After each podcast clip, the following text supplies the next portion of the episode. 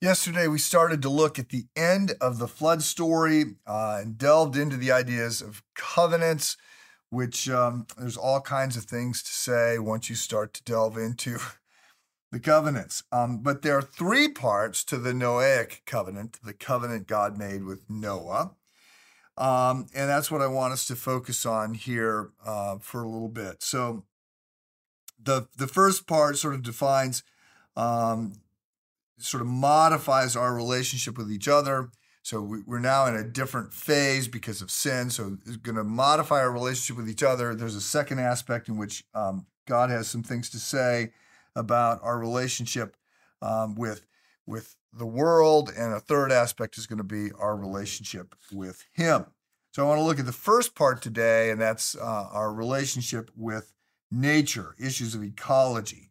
You might remember in Genesis chapter 1, verse 28, we call this the cultural mandate, uh, and it was given uh, back in a simpler time. God blessed them and said to them, Be fruitful and increase in number, fill the earth and subdue it, rule over the fish of the sea and the birds of the air, and over every living creature that moves on the ground.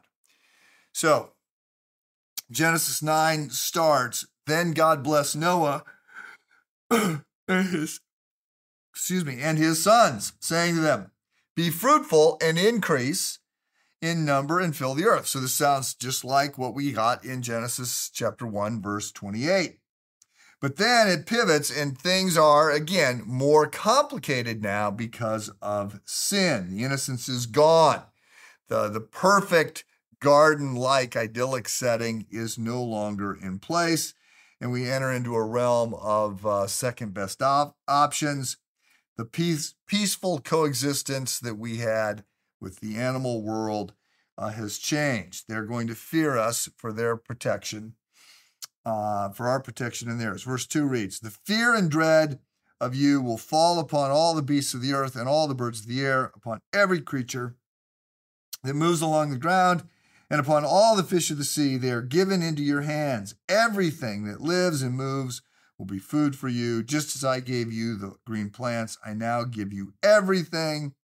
But you must not eat meat that has its lifeblood still in it.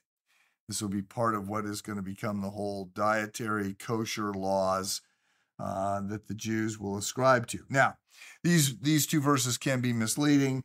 Sounds like we're given unlimited power over the animals uh, and we can eat whatever we want. That's not exactly the case. We're going to see in verse 4 that you can't eat things that are alive, which of course would be cruel, um, and that uh, we're not supposed to eat things that are bloody because God is going to be, be, be preparing the people for a different understanding of the purpose and nature of blood.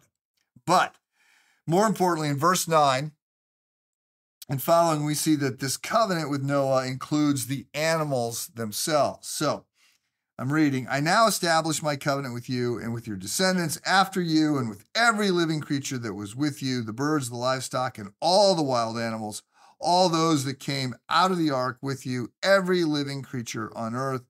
And God said, This is the sign of the covenant I am making between me and you and every living creature with you, a covenant for all generations to come. I've set my rainbows in the clouds, and it will be the sign of the covenant between me and the earth. So this is remarkable. God is entering into a covenant with everything that he intends to save. He already has a relationship with the animals. He doesn't need to define that. He, he made them, he owns them. Um, and, and this is showing how much he values them. Um, and there's this now implicit commitment to renew them. The earth and everything on it suffers because of our sin you read Romans 8, all of creation is groaning under the weight of a broken world, broken because uh, of our sin and the curse that follows. Here, God is making a commitment to restore nature. And this is really, this is a biblical mandate for ecology. Um, it, and it's profoundly Christian. The earth matters to God. We have been established to be stewards over the earth. We're accountable to be good stewards over God's world. It is suffering because we are uh, sinful and we're bad gardeners.